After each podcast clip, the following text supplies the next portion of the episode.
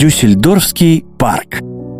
Дюссельдорфский парк расположился на юго-востоке Москвы среди жилых многоэтажек района Марьино. На востоке он ограничен Белореченской улицей, на юге – улицей Новомарьинская, а на западе – Перервинским бульваром. Эту зону отдыха создали в две тысячи шестом году, а спустя три года, в две тысячи девятом, ей дали официальное название в честь города Дюссельдорфа, с которым Москва имела крепкие дружеские связи. К тому моменту в немецком городе-побратиме в честь российской столицы уже были названы метро и улица. Пришло время для ответного жеста. Им стал парк в районе Марьино. Кстати, в его создании приняли участие ландшафтные строители и дизайнеры из Германии, в результате чего парк получился по-европейски уютным и красивым. Дорожки и площадки парка проходят по холмистой местности, в центре которой разлился гигантский пруд, напоминающий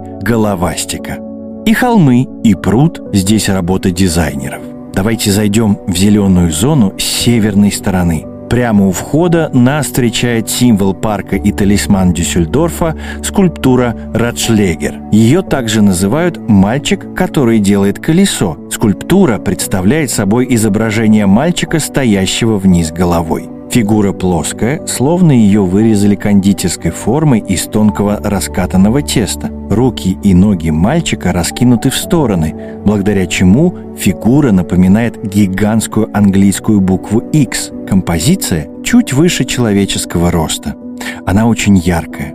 Поверхность скульптуры покрыта множеством картинок, на которых показаны достопримечательности Дюссельдорфа, его традиции, легенды и герои. В Дюссельдорфе изображение ребенка, делающего колесо, можно встретить повсюду – в сувенирных магазинах, на канализационных люках и городском фонтане. Как появился этот символ? Есть несколько версий. Вот, например, одна из них. Когда после жестокой войны в конце тринадцатого века Дюссельдорфу был пожалован статус города, местные дети так обрадовались, что стали прыгать и делать колесо. Правда это или нет, неизвестно. Но совершенно точно, что именно так, делая колесо на потеху прохожим, юные горожане зарабатывали себе на хлеб. По дорожке пройдем вглубь парка по направлению к пруду. Впереди видна дорожка с необычной лавочкой. Полукруглая скамейка похожа на двенадцать стульчиков, сдвинутых вплотную друг к другу. Их металлические спинки напоминают изящные окна в форме стрельчатых арок. Дизайн скамейки отсылает к элегантным и величественным готическим соборам Европы.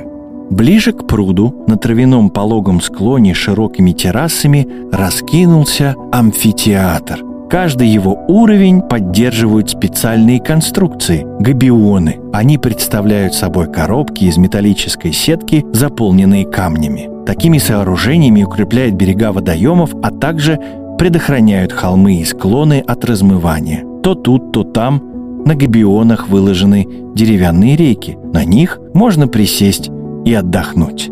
Проходим через амфитеатр и выходим к берегу пруда с извилистой набережной. Вдоль воды тянется ограждение высотой в половину человеческого роста.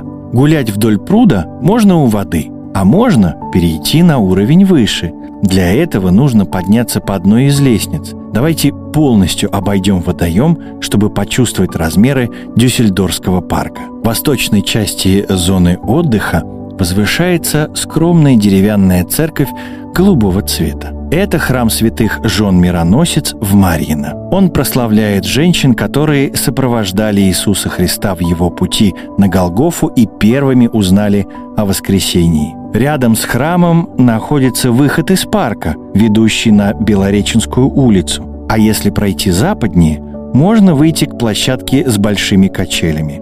На них могут отдохнуть как дети, так и взрослые. На подвесных скамейках с удобством разместится компания до трех-четырех человек. Обязательно проведите здесь пару минут, прежде чем продолжить прогулку или покинуть Дюссельдорфский парк. С вами был актер Никита Тарасов. Желаю приятного отдыха.